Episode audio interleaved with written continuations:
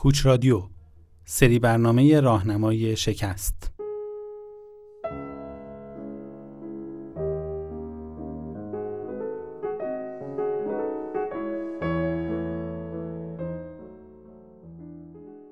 در حدود دیویس سال پیش فیلسوف آلمانی مشهور فردریش نیچه سرخورده از درک نشدن اندیشش توسط مردم عصر خود جمله گفت. من هم اکنون به اندازه کافی مقتدر هستم که شکست را تحمل نمایم. حالا اما ما می‌دونیم که واقعا او شکست نخورده بود. هرچند که خودش چنین نظری داشت. اما از این موضوع که بگذریم اصل جمله خیلی ارزشمنده. نیچه معتقده که فقط یک انسان مقتدر و توانمند زیر بار شکست هاش میره. چون انسان قدرتمند از هر فرصتی برای توسعه فردی خود و توانایی هاش استفاده می‌کنه. و بدون پذیرش شکست آدمی راه تکرار اشتباهاتشو پی می‌گیره.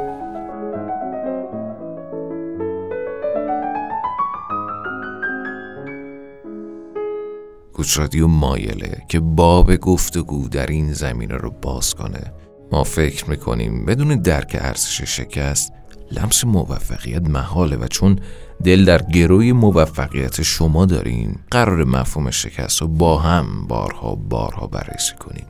ما کتاب های مختلفی رو اینجا معرفی می‌کنیم با کارافرین های متعددی گپ می‌زنیم و پولی که آدم های موفق از شکست هاشون ساختن و بررسی می‌کنیم. این شما و این مجموعه برنامه های راهنمای شکست.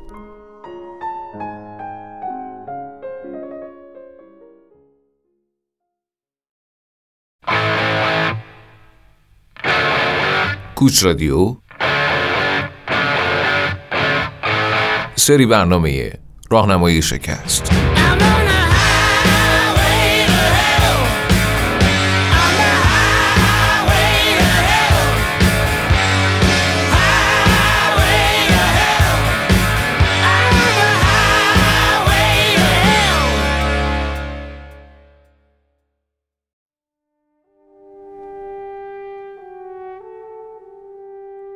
وینستون چرچل می گفت موفقیت رفتن از شکستی به سوی شکست بعدی بدون از دست دادن اشتیاق و حرکت ما برای میل به موفقیت. خب خیلی از مخاطبای ما جوانایی هستن که این روزها در بهبهه شکست های پشت سر هم هستن. شکست در تبدیل تخصص دانشگاهی اون به یک کار آبرومندانه. شکست در ایجاد تفاهم با خانواده و حتی شکست در سر شکل دادن به یک رابطه عاطفی پایدار و مطمئن. طبیعیه که بررسی همه این ابعاد متفاوت از توان تخصصی ما فراتره و یه سازمان عریض و طویل با کلی کارشناس متخصص میطلبه. اما کوچ رادیو تکلیفش با خودش روشنه و ترجیح میده که به این موضوع از دریچه کسب و کار و مهاجرت نگاه کنه. ما از این فرصت استفاده کردیم و برای سری اول برنامه های راهنمای شکست به بخش هایی از کتاب راهنمای شکست در راه اندازی و توسعه استارتاپ ها می‌پردازیم. راهنمای شکست در اردیبهشت ماه همین امسال توسط انتشارات تیسا چاپ شده و داغ داغه. این کتاب در حقیقت مجموعی از شکست های یک کارآفرین جوان ایرانی است که در یک دوره زمانی از سال 1391 تا 1397 حالا رقم شکست های متوالی اشتیاقش رو برای ساختن و رشد کردن از دست نمیده. شهریار جوهری سال 1366 در تهران متولد شده و دانشپذیر دکترای مدیریت کسب و کاره. هرچند که خودش معتقده بهترین درس رو نزد دانشگاه که از سازوکار فعالیت در جامعه به دست آورده. این کارآفرین جوان برای پیدا کردن مسیر کاری خودش راه های زیادی رو میره. که خب تو خیلی ها شکست می‌خوره.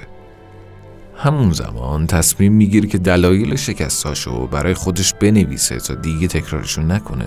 اما بعدترها ایده نوشتن کتابی که همه بتونن ازش استفاده کنن شکل می‌گیره. دلیل نگارش این کتاب رو به نقل از مقدمش میشنویم.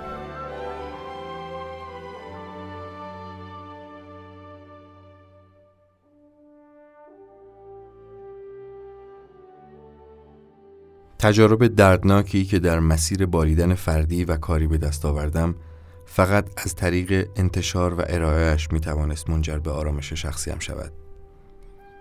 لذا نگارش این کتاب امری عمیقا خودخواهانه بود. هرچه این متن بیشتر خوانده شود هرچه بیشتر جلوی شکست همکاران تلاشگرم را بگیرد احساس می کنم کمتر عمرم را به هدر دادم. ایده نگارش چنین کتابی در اواخر سال 1395 به سراغم آمد. اما بر این باور استوار نبودم که واقعا ممکن است این دسته از تجارب منجر به اتفاق مثبتی برای دیگری شود. احساس می کردم شکست هایم یگانه و بیبدیلند و صرفا من آنها را تجربه نمودم. تصمیمی برای مشاوره دادن نداشتم اما در طول دو سال بعد که بیشتر زمانم را به خاطر درخواست دوستانم به امر مشاوره اختصاص داده و از نزدیک و در کسب و کارهای گوناگون با مواردی روبرو شدم که خود زمانی از سر گذرانده بودم باور مفید بودن احتمالی انتقال این تجارب به آهستگی در من رخنه کرد.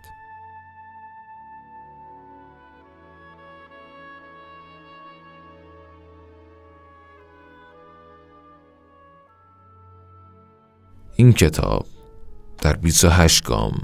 فرایندهای لازم برای راه اندازی یک استارتاپ و توسعه اونو در قالب اشتباهاتی که ممکنه در این فرایند مرتکب بشیم و برای ما توضیح میده.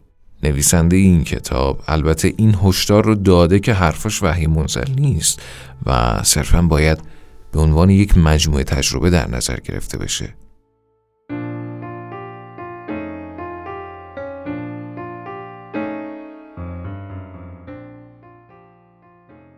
لذا در دقیقترین شکلی که می شود در نظر گرفت نگارنده این متن یک جوان نچندان با تجربه و داناست که تلاش دارد درباره تجاربش در خصوص کارآفرینی در یک دوره زمانی تقریبا هشت ساله با شما صحبت کند. هر عنوانی جز همین جمله می تواند جایگاهی به این نوشتار بدهد که آن را دچار شرایطی منفی سازد. کوچک پنداشتن و یا بزرگ دانستن آن در هر دو صورت اشتباه است. در حقیقت این نوشتار قبل از هر چیز به این دلیل خلق شد که آثار مشابه آن در فضای فکری اکوسیستم کارآفرینی ما وجود ندارد. ترجیح من بر این بود که کسانی داناتر، تواناتر، مشهورتر و مقبولتر برای ارائه بیواسطه تجاربشان برای جوانترها پیش قدم شوند.